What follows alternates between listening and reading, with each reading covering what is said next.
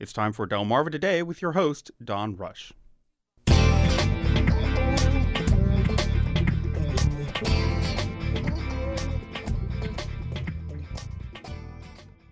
We are now on the threshold of the 20th anniversary of the 9 11 attack on the United States. A new memoir has just been released by the fire chief, who was first on the scene of the World Trade Center attack 20 years ago. Welcome to Delmarva Today. This is Mike O'Loughlin reporting. The book is entitled Ordinary Heroes, written by Fire Chief Joseph Pfeifer of the Fire Department of New York City. It chronicles the brutality of that day and the days, weeks, and months that followed.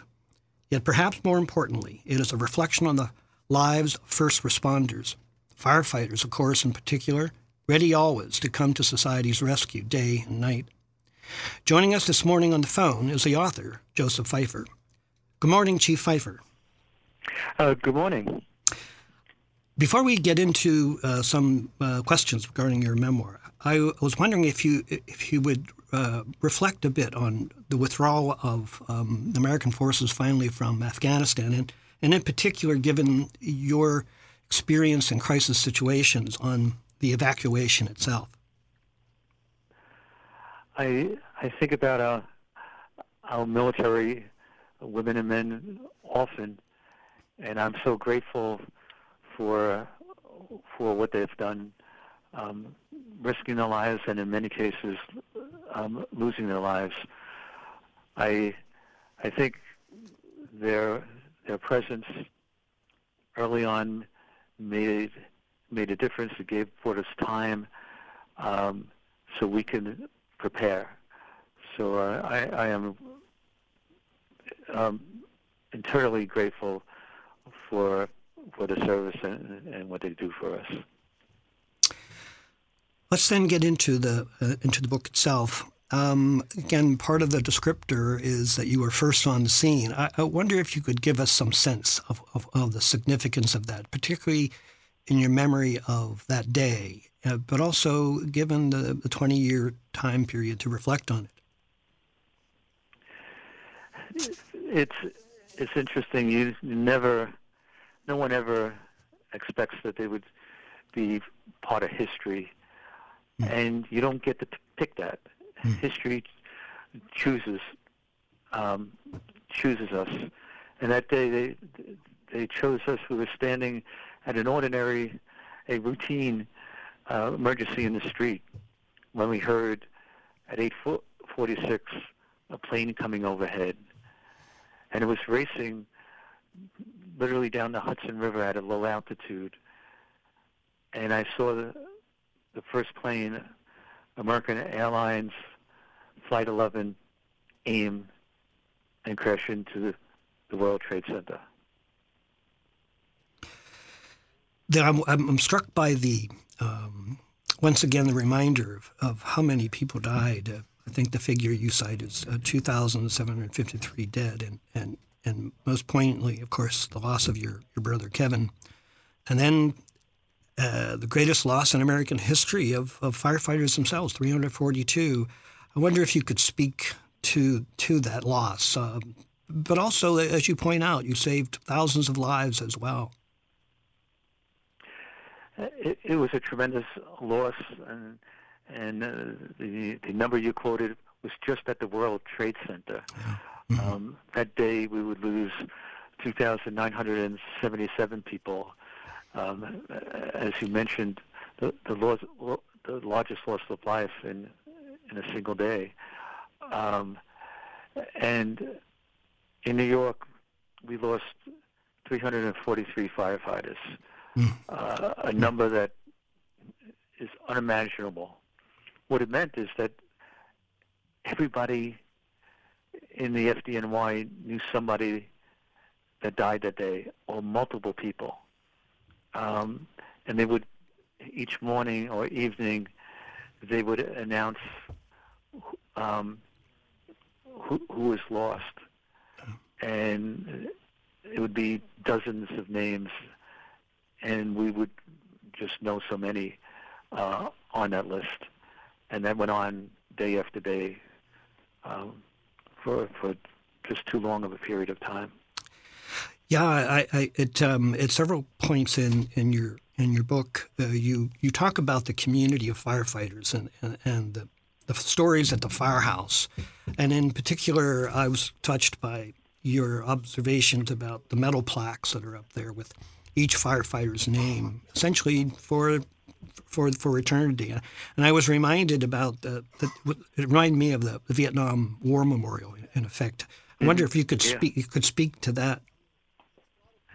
There's something about having a person's name um, that was lost uh, in service, whether it's a, a first responder, a firefighter, um, a military person. Um, the Vietnam Memorial, I, I can remember going to it and and uh, and a very solemn time of the the crowd gets quiet when they walk through uh, through that, and the same thing at the 9/11 Memorial Plaza, where the names are inscribed of of all those that died that day uh, on uh, on on granite that that that uh, surrounds the the reflective pools, which is the fo- footprints of the uh, original towers. And in the firehouse, we have the plaques of those that died line of duty. And I think the names represent stories. hmm And certainly I did that with my memoir of, of telling, telling stories. So for the, for the next generation to learn, it's not simply the dates and the times and what took place of planes crashing and towers collapsing. It's the stories of real people that ran into danger or stayed in danger to, to, to help others. Hence the title "Ordinary Heroes" for sure. The um, the enormity of the of the tragedy. I, um, you speak um, again uh, several times, I think, in the text about uh, your faith, um, and then uh, actually you you, you considered uh, the priesthood at one point in time. I, I- wonder, um, did ever in this whole experience, uh, to what extent did it test your faith in terms of, again, as I say, the enormity of the tragedy? How how could this happen? I, I think there's a, a number of examples, um, but uh, my faith and and um, and wanting to, be- to be a priest at, at one point uh, before the fire department hmm uh, allowed me to observe things. So in the lobby of the North Tower, we had our fire department chaplain there, Father Michael Judge, and and and and and Father Judge would normally show up at a big fire, and they'd give us a little wink, um, like "Chief, you're doing okay," a little and a, and a little Irish smile. Course. but that day, he was in the lobby with me, um, only a, a little distance away from the command post, and there was no s- smile. And I could see his lips moving. It was a physical prayer, um, an intense pray- praying. I, I, I think it would be similar to Jesus in the Garden of Gethsemane, asking God for this event to pass because it was going to be terrible. And um, and then moments later, I would find him at my feet, where I removed his white collar and checked for a pulse. And at that point, he was gone because he got he got hit by some of the debris from the collapse of the, of the South Tower, and, and while we were in the North Tower. It's quite quite terrible terrible loss in in, in that uh, situation. The um, I'm sorry. Yes, please. Yeah, and, and what is kind of strange, the day before he was at a ceremony dedicating a 100-year anniversary in the firehouse in the, in the Bronx, and he gave a homily saying that you, you never know um, will happen. God chooses, and what we do is we put one foot in front of the other, and we get on and we get on the rig, not knowing uh, uh, what lies in front of us. So it, he was somewhat prophetic in his in his homily the day before. Yeah, I was curious uh, also just uh, uh, the um, how how do you avoid panic? I mean the, the again, as I say, the, the, kind of enormity of, of what you were facing. Uh, I, wonder if you could give us some insight into how first responders, in, in this case, particularly firefighters, um, gear up and, and face these these calamities. We, we gear up um, based on experience. That helps. Mm-hmm. But we never had an experience of like, like this. Mm-hmm. Mm-hmm. Um, and it's what I call deliberate thinking. Um, there's two ways we, we, we can make decisions. One is, is that intuitive gut feeling, and that's important. And then there's this analytical where we, we're sitting behind a desk and we could analyze all the data. Mm-hmm. Um, but between the two, there's this deliberate thought. What do I need to do in the moment? Mm. And I use that type of decision making along with some some gut decision making. Yes, yes. Um, that uh, during during the, the, the attacks, and I I saw our firefighters very deliberately come in, asking Chief, "What can I do? What do you want me to do?" And then I gave them the orders to to evacuate and and to rescue. Yes, I mean that that what came through in, in your book, uh, the, the, the effort to coordinate uh, the various uh, fire departments coming in um, to to deal with the with the, the, situation. We're in great debt for your sacrifice and and your comprehension of 9/11. We have been well, speaking with. I'm sorry, yes, please. Thank you, Mike. I, I, I appreciate it. Yes, you're you're welcome. Thanks very much. We've been speaking with Chief Joseph Pfeifer of the New York City Fire Department in his book Ordinary Heroes, a memoir of 9 11. This is Mike O'Loughlin for Delmarva Public Radio. Thank you for listening. There's a new novel out that explores the African American experience in a unique way. Welcome to Delmarva Today. This is Don Rush. The novel is entitled The Other Black Girl by Zakiya Dalila Harris and explores the nuances of race through Nella Rogers, who works for a publishing company. After being the lone African American woman in the office, in comes Hazel Mae McCall, the other black girl. And we have the author on this morning. Welcome to the program. Hi, thank you so much for having me on, Don. So, and reading, by the way, some of your uh, interviews, um, you seem to have written this book in part to crack this illusion of a, a post-racial society. Tell me a little bit about what your thinking is in terms of particular questions that eventually arise in this book. Yeah, yeah, definitely.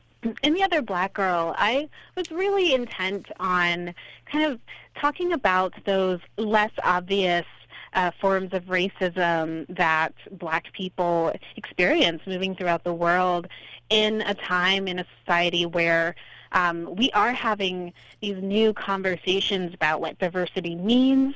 Um, in a lot of ways, uh, black people are getting a chance to, to share their thoughts more widely with social media and with what we have on TV and in movies and in music. But at the same time, um, I also see uh, the flip side of this being uh, resulting in black people kind of being commodified. And so I really wanted to explore where that line begins and ends, especially um, as it pertains to Nella and Hazel, who are the two only black people working at Wagner Books at this very white corporate uh, publishing house. I want to turn to a scene in which uh, Nella Rogers is sharply confronted with a white author, Colin Franklin, in his book Needles and Pens, and the stereotyping of the African American character in it, uh, because it seems to symbolize the dilemma that she's facing in terms of trying to crack some of these. I mean, I think there's a line in the book where it says it felt like a collection of tropes, all of them unflattering. Describe that scene for me and and how that draws out, because she seems to be bunching, hitting up against, I guess, what one could call a color line in the in that office. Yeah, yeah. So um, as as you mentioned, Nella um, has to kind of give this feedback to this white author, uh, who I'll also add is a, a best-selling author who who really keeps the lights on at Wagner Books. Um, a lot of his books have been turned into to movies and other kinds of things, and so uh, there's a lot writing on this. And she feels that for Trisha, who is this black character that Colin has written in this book, that is uh, supposed to be about um, a fictional kind of account of what the opioid epidemic does to a particular town. And the black character he's written is uh, caricature, is, is flat, and feels like this amalgamation of stereotypes that Nella is really uncomfortable with. Um, and he asks her, um, you know, uh, what what specifically are you uncomfortable about? And in this meeting where it's them and also Nella's white uh, female boss, Vera, um, she kind of has to try to figure out what exactly it is, and um, and she says eventually it's it's just a feeling, and I really wanted to kind of comment on how hard it is sometimes to put your finger on that feeling. Um, you know, I know as a black woman, when I've experienced a microaggression or when someone has said something that just rubbed me the wrong way, I can just tell where it's coming from usually. And it's hard to really convey that to a white man like Colin who um, maybe hasn't been told these kinds of things to his face because of his power. Um, but besides just what's happening in that scene, there's also the internal conflict Nella feels of being the only one. She feels like she has to be the one to, to tell him, which is a responsibility that not every black person wants. Um, even day to day, whether or not they want to be that person changes because it can be a lot to feel like you have to represent the entire black experience. So yeah, there's there's that internal conflict, this responsibility of I don't want to be the black person who doesn't say something, but then also when she does say something, uh, it backfires. I'll just say. right. Well, then in comes Hazel. Describe for me um, the first impressions that that uh, Nella has of her and how that changes over time because she on the one hand she sees herself she sees hazel as as an ally but then something happens in that process and realizes there's something else going on in terms of how hazel is approaching the, the job and the environment that she's operating in Hazel is at first to Nella this beautiful uh, beacon of blackness that Nella does not have at work. Um, for most of her time at Wagner Books, Nella has been kind of carefully fitting herself into the box that um, Wagner Books has put her in, that her own existence as a black woman who's navigated mostly white spaces for most of her life, uh, all of those spaces have put her in. So when Hazel comes in, she's like, this is amazing. She has natural hair. Um, I have natural hair. We can commiserate over all of the white people in the office who just don't get it. Um, and at first it seems to be that way, but there are these things going on with Hazel uh, that I won't go too much into, but essentially Nella starts to question whether or not Hazel is there for her or Hazel is there for herself in terms of workplace politics and, and how she handles other conflicts with, with their white colleagues. And so it quickly moves from Nella feeling this uh, kinship to feeling this enemyship and feeling like she might eventually become obsolete. And it's, it's horrifying to, to think that someone who she assumed would be her friend because they both kind of get it, you know, um, ultimately that's that's not the case in this book. Well, when I looked at Hazel, um, it, it's almost as if there was a, a compromise to, to, needed to get ahead. In other words, she would say certainly certain things, but she would mm-hmm. smooth them over in order to move ahead. Um, and she has no uh, issue at all in his book uh, with that kind of sort of smooth compromise. Uh, and at the same time, she doesn't seem as if she is particularly betraying um, uh, mm-hmm. being her, her being African American. Mhm. Yeah, yeah, and that's another thing too. I mean, uh, code switching is a big part of this book because Nella's version of code switching um, and the way she's moved throughout the world um, is very different from the way Hazel code switches. And where they draw the line of what selling out versus code switching is um, is also really important because again Nella assumes that they will have the same sense of what's right and what the best way to handle the Colin's situation is, for example. Um, but that's not the case. Hazel, that's exactly right. Hazel has her own kind of way of doing things that arguably isn't that unlike Nella. It's maybe smarter than the way Nella's doing things, but that's again that depends on who who you're talking to.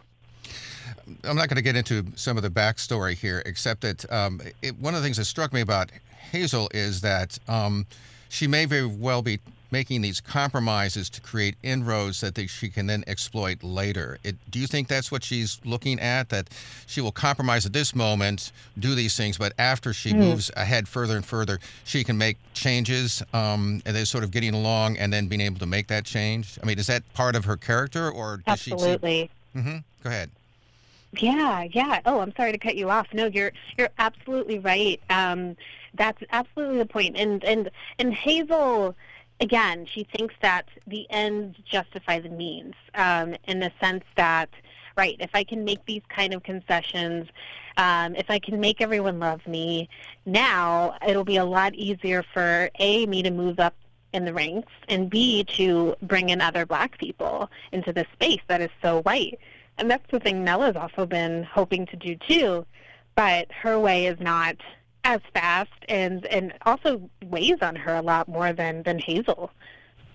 One of the quotes uh, that uh, is in there is uh, it says, uh, "How can we truly fix any of these stereotypes, those problems, if we're not truly feeling all of the real things the world is throwing at us? Who are we as a people if we're not?" And then Hazel jumps in, "If we're not suffering."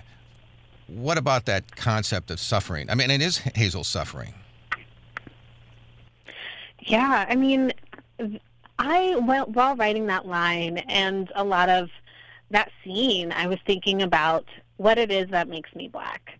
Like what makes me a black woman, um, what ties my experience to the experience of another black woman who has maybe didn't grow up like I did in Connecticut, maybe grew up in Harlem like Hazel did. Um, and I do feel like at the end of the day, the thing that often unites us is fighting to every day be seen, be heard, and it's you know it's not the most positive thing. Um, it's not the only thing that connects us, but I do think that uh, collective struggle is really essential. Um, and so I really imagined um, with Nell and Hazel um, this kind of push pull between whether or not that's right. Is that right that that's the thing that um, keeps us, that makes us black? Is that the only thing? Um, and what is the answer to that question? Those are those are things I was absolutely thinking about, and and I think Hazel, with um, I'm sorry, I'm tiptoeing around spoilers, but yeah. I I don't think um, Hazel's necessarily uh, feeling as much as weighed down as Nella is, and does it matter that she's not if she is able to achieve all of these things in the workplace if she is able to make it more diverse if she is if she is able to be the black editor? Um, i don't know but these are all hard questions that i'm hoping readers will will talk about. And and argue about and debate because i think that's really important in terms of bringing about progress and and really making conscientious efforts toward diversity in in all spaces not just in publishing now the other character almost in the book is the use of hair. Um, I think uh, the cream, I think, is smoothed out, which has its own implications. Uh, tell me a little bit about how you decided to particularly focus in on it, because that that is an element that that obviously is central to this story itself. But beyond the plot itself, it's part. It's almost like a character in and of itself. Yeah, I spend I spend so much time on my hair. Um, as a young person, um, my earliest memories of spending time with my mom was her braiding my hair, um, us watching TV, and her um, pulling on my scalp, and me being in pain, and and but also knowing that this is something that my mom had to go through with her mom and my grandma had to go through with her mom. So it, it feels like to me that's another thing I mentioned the the collective struggle is something that unites us. I also think hair it unites specifically black women. And it also can divide us because our hair is political. Our hair is often um, kind of conflated and, and, and uh, people make presumptions about us because of our hair. Um, it, historically, um, certain kinds of hair have been favored over others. And so all of those things um, felt really important to kind of sew into this book because I knew, even when I first started writing, that that would be the thing that drew Nella to Hazel. It was their natural hair because even though Hazel grew up in Harlem and she's hip and she's really cool and and down, and Nella grew up in the suburbs of Connecticut, they both know what it's like to be black women with natural hair, um, and they know that about the stigmas. They know about hair grease and they know how hard it can be to find your the right hairdresser. All of those things are things that just kind of show Hazel, or I'm sorry, show Nella that she and Hazel are kind of approaching Wagner books from similar viewpoints in a way. Of course, that's not the case, um, but it's it's the the thing that really starts the book off when Nella's smelling the, the hair and the uh, hair grease in the cubicle. It's it's the catalyst, if you will. Now I understand that uh, it's been picked up by Hulu. Is that right? Yes. Yep. Any actors uh, you got for either of these yet, or, or any favorites, or, or you know, just briefly? It's still a little early, but I, I mean, I imagine Keke Palmer. I think she'd be amazing as either of the characters, Nella or Hazel. Um, but I'm also thinking it would be cool to have new talent to play the characters. But I will say Angela Bassett, like, would be a dream, just as Kendra Rae or Diana. Okay. Well, we've been speaking with uh, Zakiya Dalila Harris. She's author of a new novel called The Other Black Girl. And uh, we appreciate you taking the time to uh, speak with us this morning. Thank you so much for having me. Take care. Take care. This has been Delmarva Today. I'm Don Rush. Thanks for listening. The human being is only a reed, the most feeble in nature, but he is a thinking reed. It isn't necessary for the entire universe to arm itself in order to crush him. A whiff of vapor, a taste of water suffices to kill him. But when the universe crushes him, the human being becomes still more noble than that which kills him because he knows that he is dying. And the universe has no idea of the advantage it has over him. Blaise Pascal in Les Pensées. Welcome to Delmarva today. I'm your host, Harold Wilson. Blaise Pascal, the great 17th century French philosopher, went on to develop a theory of the mind body relationship, which is called Cartesian dualism. The dualistic nature of the mind and the body is under serious question and even dispute today by the scientific community. But Pascal does offer us a great insight and that is our capacity for self awareness. The neuroscientist Stephen Fleming calls it metacognition, a nice 50 cent word, which means that not only are we a thinking reed, but we can even think about our thinking. And that self reflection has a great impact on our mental health and our physical health. What then is the relationship between our mental health and our physical health? When you visit your doctor, what does he or she see? Is it only the reed and its malady? Or is it the reed thinking, reflecting, caring, responding? My guest this morning is Dr. Jane Gagliardi, Associate Professor of Psychiatry and Behavioral Scientist, and Associate Professor of Medicine at the Duke University School of Medicine. Dr. Gagliardi is board certified in internal medicine and board certified in psychiatry. She is currently director of the Combined Residency Training Program in Internal Medicine Psychiatry. Individuals who complete training in combined residency programs experience many opportunities to observe and think about where the body ends and the mind begins, or vice versa. Dr. Gagliardi, welcome to Delmarva today. Thank you. I'm so pleased to be here. Thanks for inviting me. And just before I get started saying whatever comes out of my mouth, I should specify that I speak my own opinions and not those of my institution.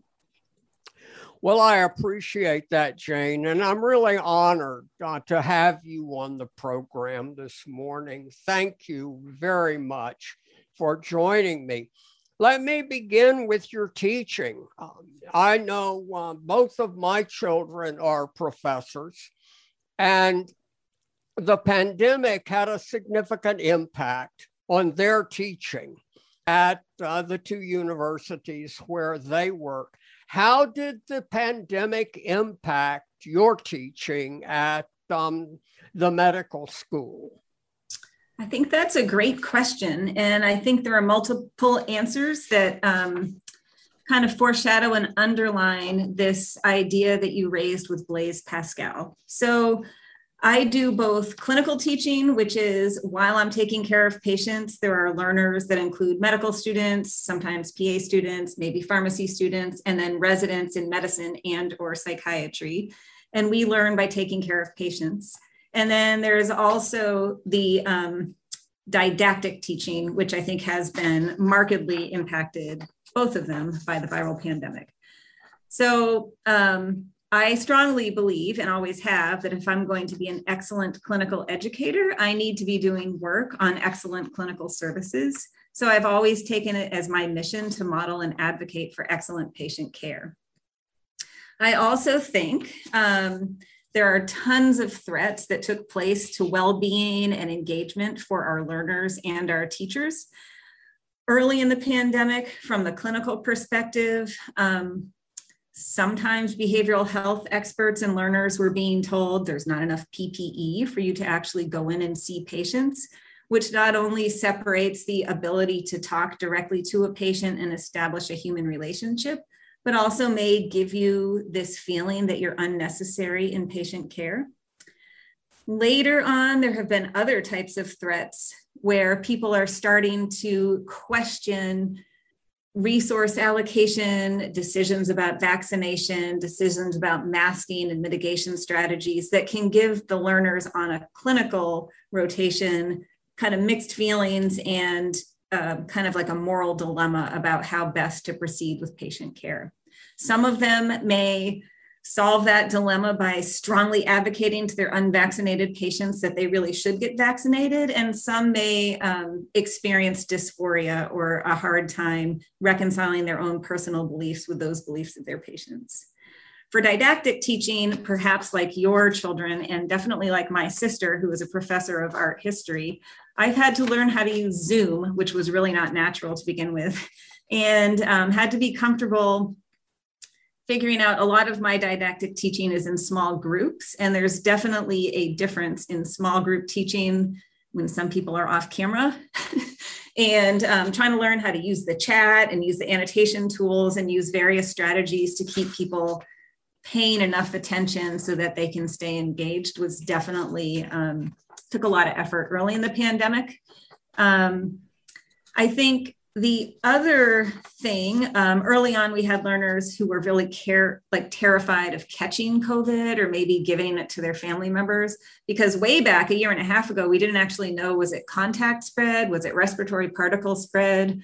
I still actually have a rubbermaid in the back of my car for the shoes that i'll wear in the hospital because i didn't want to risk bringing those germs into my house we had students who had to turn to all virtual learning even when they were supposed to be taking care of patients and so in order to deal with that, we saw some really amazing examples of figuring out how to be engaged and meaningful in the mission, which was to take care of patients as safely as possible. So we found some really inspiring medical students who were doing their part by volunteering to help physicians and nurses, by um, volunteering to vaccinate people in the COVID vaccination sites, by doing whatever they could, whatever their part might be, even if they were excluded from some of the clinical locations and actual buildings where we do the didactic education.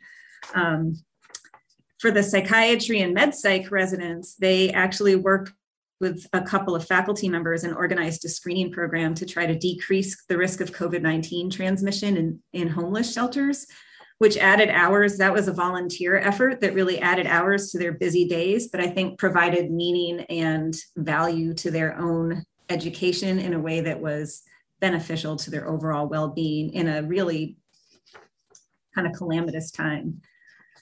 In addition um, to the physical threat of COVID 19, there has also been more of a psychological, you might say spiritual or psychosocial threat of all sorts of things going on in society. Um, there have been politics, there have been um, kind of increasing attention and media attention to racist episodes of violence against Black people. And those types of activities and the feelings that come up with them also have been, in some ways, what I would consider part of a pandemic. And figuring out how to help people reconcile our past with our present and how to become a truly equitable and anti-racist institution as i know my institution is dedicated to being has been very meaningful and not just always a straightforward path um, so i think we've had virus affecting people and we've had societal pandemics affecting people um, and i think it's been um, a time of a lot of quick growth on a steep learning curve for all of us. Jane, I'm thinking when you're making uh, your uh, your clinical rounds with mm-hmm. um, your, with your students. I'm assuming because of the pandemic, you're wearing uh, PPE, and um, that. Uh, how did you feel about how that separates you from both the patients and from your students. Uh, how do you overcome that communication uh, barrier that all that equipment must uh, create?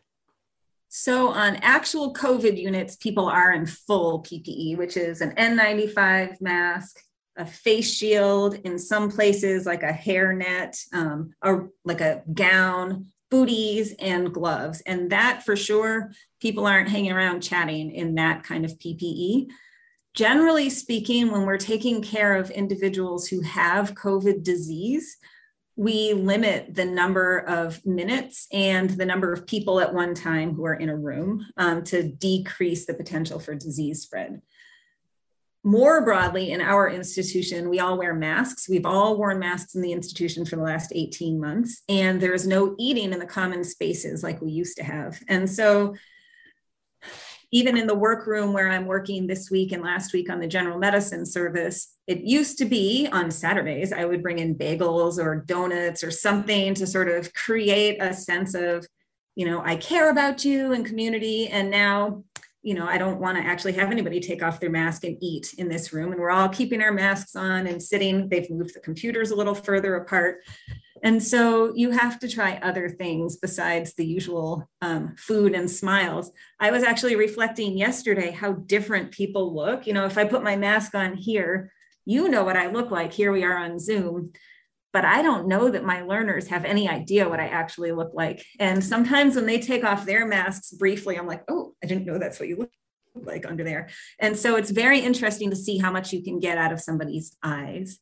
I think sometimes being more explicit in asking about both the patients and the learners well-being or you know sometimes on a general medicine service, there are some tragic or sort of terminal illness situations, really checking in with the younger learners, you know, how is this going for you? Boy, it really seems like a lot of your patients have tragic stories right now. Why don't we talk about how that's going for you instead of really just talking about how to get them out of the hospital and what are their labs looking like? I found that to be a useful strategy in some ways.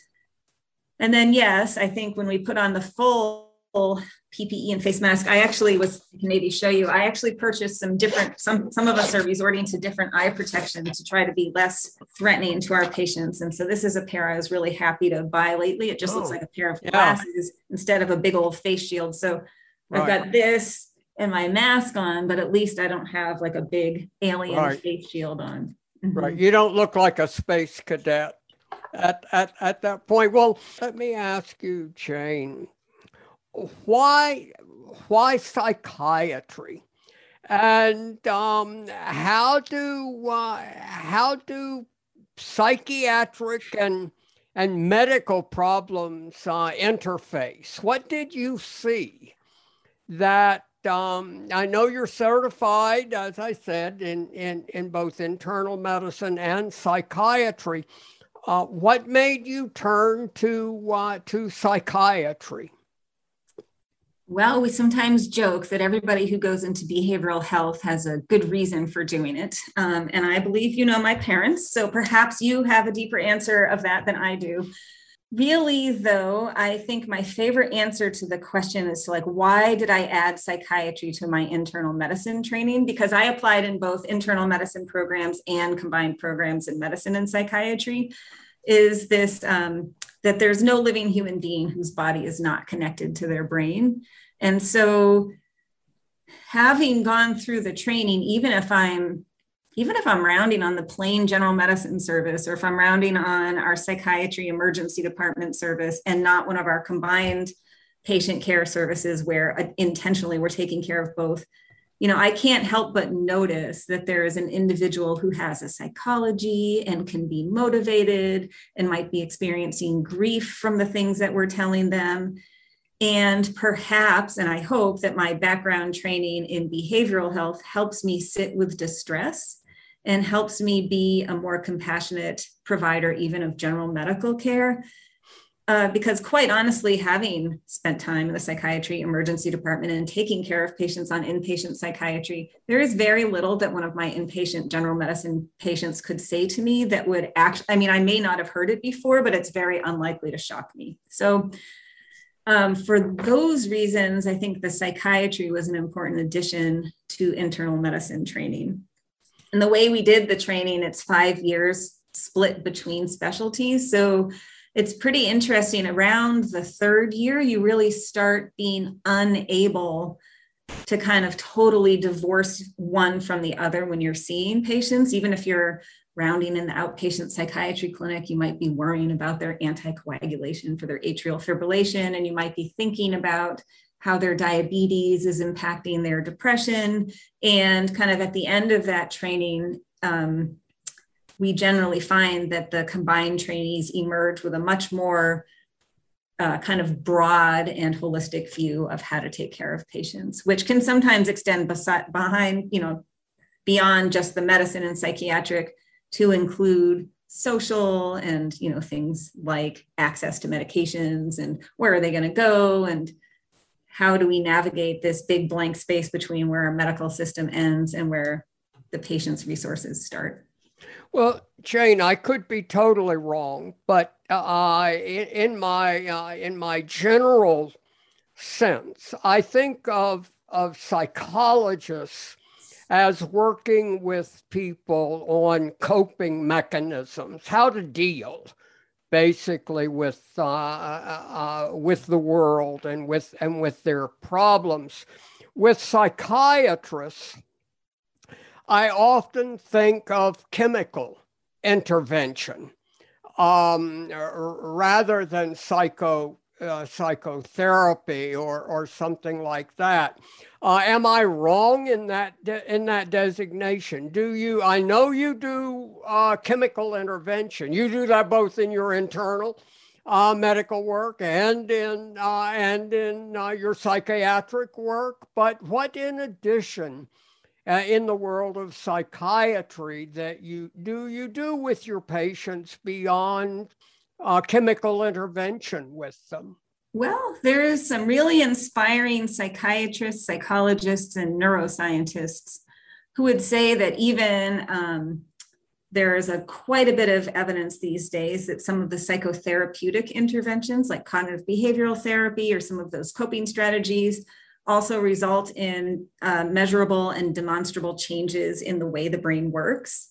And so, even there, I think sometimes we are finding ourselves needing to prescribe chemical interventions because perhaps the evidence based psychosocial and psychological interventions aren't covered by insurance companies.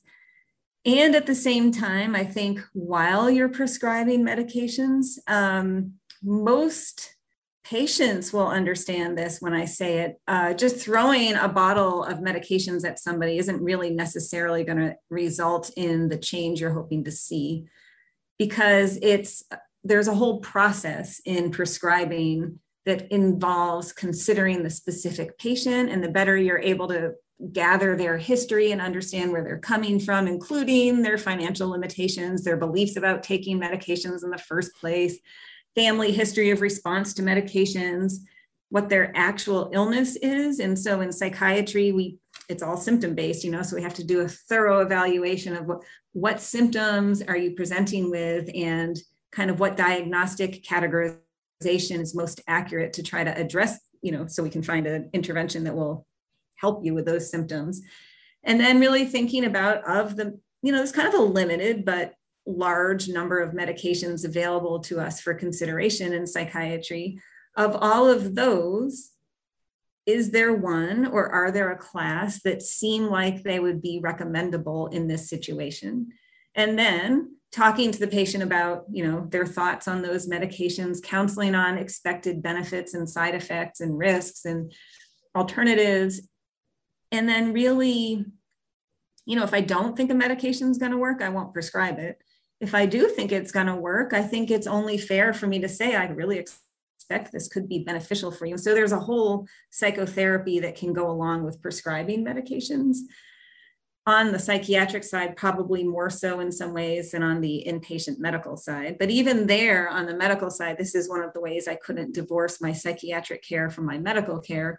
I find myself, you know, always wanting to make sure my patients know why am I suggesting the things I'm suggesting? Why do they need to go for this urgent procedure? What are the diagnostic considerations? And always trying to figure out, you know, do they understand what I'm talking about? Do they have capacity to make this decision?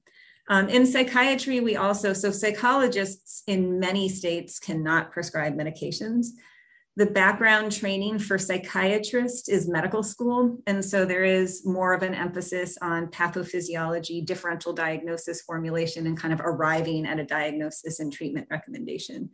Psychology training has um, clinical psychologists do many, many hours of clinical work before they arrive at their ability to practice clinically and they gain specific expertise in evidence-based psychotherapies, of which there are many different types, um, but not so much the pathophysiology from a right. body medical perspective, very likely the pathophysiology from a brain perspective.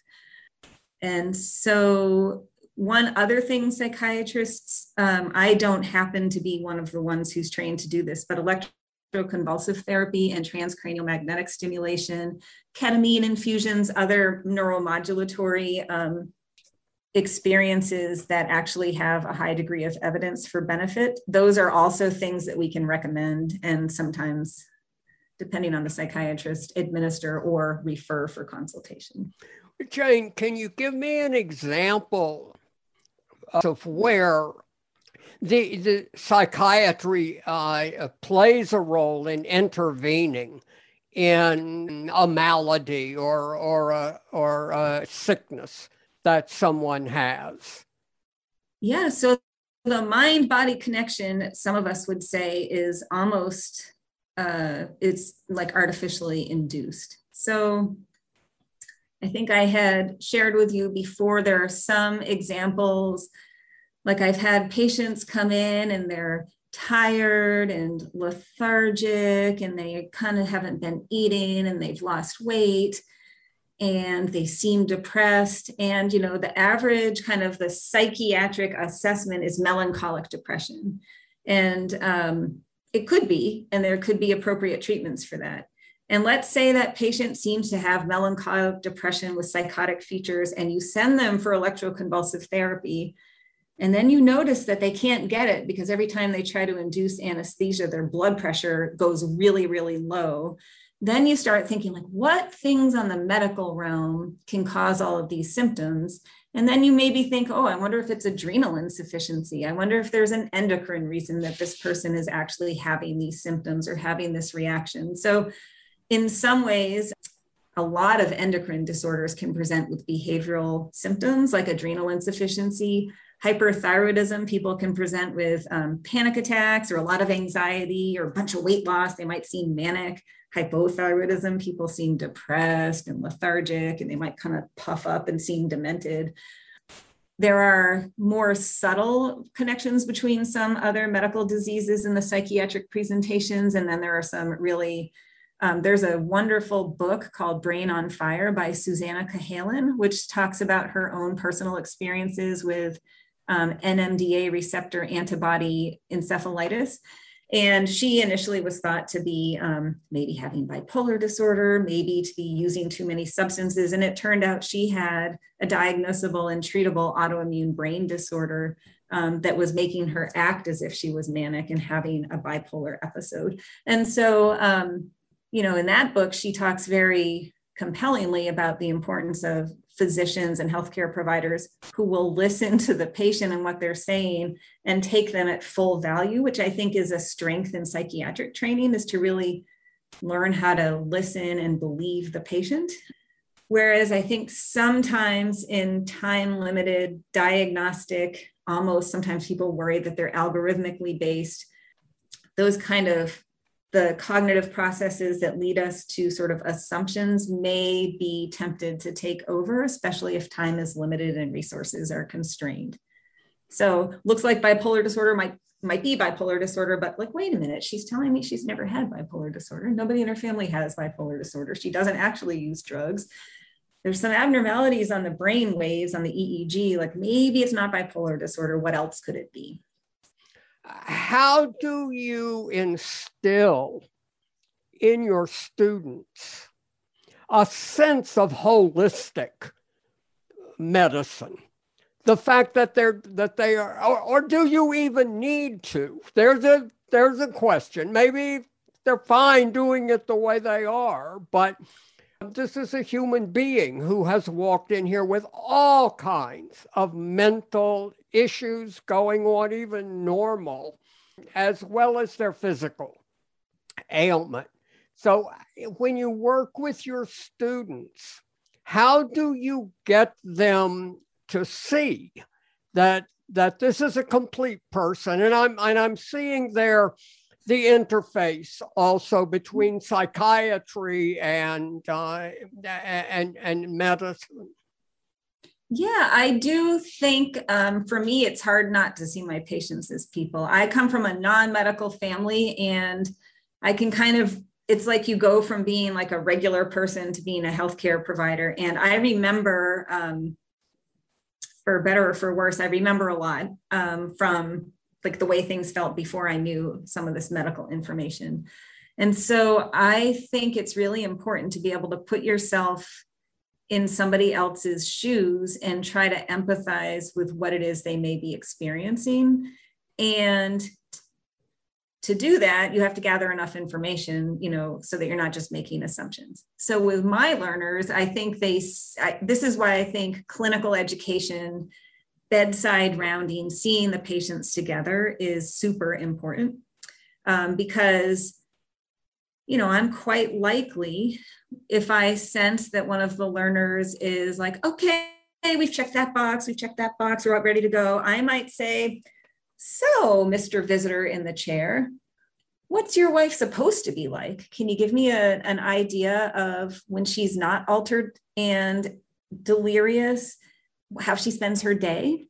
Or perhaps when I'm meeting a new patient and we've finished up the official history taking that the students have done, I might stop and ask, you know, can you please, I, I hear you using some terminology that makes me question, are you a medical professional too? Can you tell me a little bit about your background? How many babies did you have? You know, and so rather than just being social history questions that help me complete a template, I'm really interested in that person so that I can best match my approach to helping them manage their disease. And I think that's a powerful way of teaching the learners.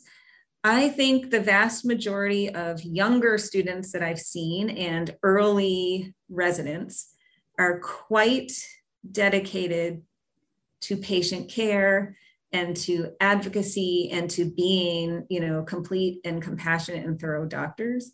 I think there is a um, kind of another pandemic of burnout, especially among medical professionals, that I believe comes from moral injury, seeing what patients need, seeing what the system can provide them, and seeing how that's a mismatch, and having to collude with the system, in my opinion, is a morally injurious prospect that can accelerate burnout.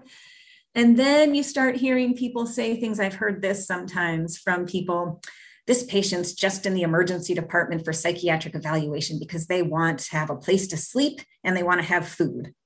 And I'll, I'm now at the point, you know, um, 18 years post completion of my residency, where I can say, boy, can you imagine how hard somebody's life might be if being in this unpleasant locked area in our emergency department is the best option they have right now? And so I think we need to figure out how we can help with that. And so those things, I think calling attention to those types of situations and having real human and authentic interactions with patients in front of learners is super important. Well, Jane, I want to thank you very, very much for coming on the program today. Uh, the the discussion, I believe, is incredibly valuable uh, for uh, our listening audience. And uh, thank you uh, very much. I'm, I'm honored that, uh, that you were here. And uh, to our listeners, I want to thank all of you for listening this morning. This is Delmarva Today. I'm your host, Harold Wilson.